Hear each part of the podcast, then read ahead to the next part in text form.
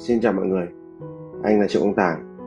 Đây là nơi chia sẻ những kinh nghiệm, bài học cuộc sống nhằm giúp cho ai đang mong muốn phát triển bản thân và kỹ năng lãnh đạo đội nhóm sẽ đạt được những cái mục tiêu của mình. Dành cho các bạn nào lần đầu biết đề Tài, thì anh là founder của một công ty e-commerce kinh doanh đa quốc gia, kiêm là một người đam mê chia sẻ. Và bây giờ chúng ta sẽ bắt đầu chủ đề của ngày hôm nay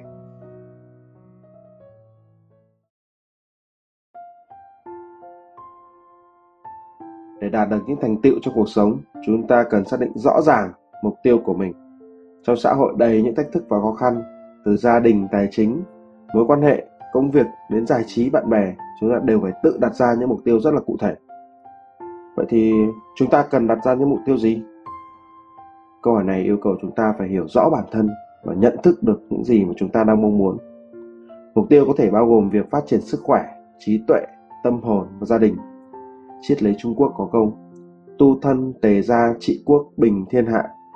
Có ý nghĩa đây là trước hết chúng ta phải tu dưỡng bản thân, sau đó xây dựng gia đình, rồi đến tập trung vào công việc, sau đó mới đến đóng góp cho xã hội. Vậy tức là mục tiêu đầu tiên của chúng ta đấy là tu thân. Đó là việc mà chúng ta phải quan tâm đến sức khỏe của bản thân, cả về thể chất và tinh thần.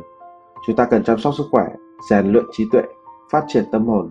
Chính bản thân mình và là nguồn năng lượng tích cực và có sức khỏe tốt, hạnh phúc, thì mới là cục pin luôn đầy cho hành trình cuộc đời này. Sau đó thì chúng ta cần quan tâm đến mục tiêu tề gia, tức là gia đình. Gia đình là nơi chúng ta có thể tìm thấy sự hạnh phúc và ủng hộ. Để gia đình hạnh phúc, chúng ta cần xây dựng một môi trường tốt cho sự phát triển của mỗi thành viên, chăm sóc và yêu thương nhau. Một gia đình hạnh phúc thường xuất phát từ việc mỗi người trong gia đình đều có sức khỏe tốt, đều có niềm vui và luôn dành thời gian cho nhau. Tiếp theo thì chúng ta sẽ đặt mục tiêu về trị quốc, tức là công việc.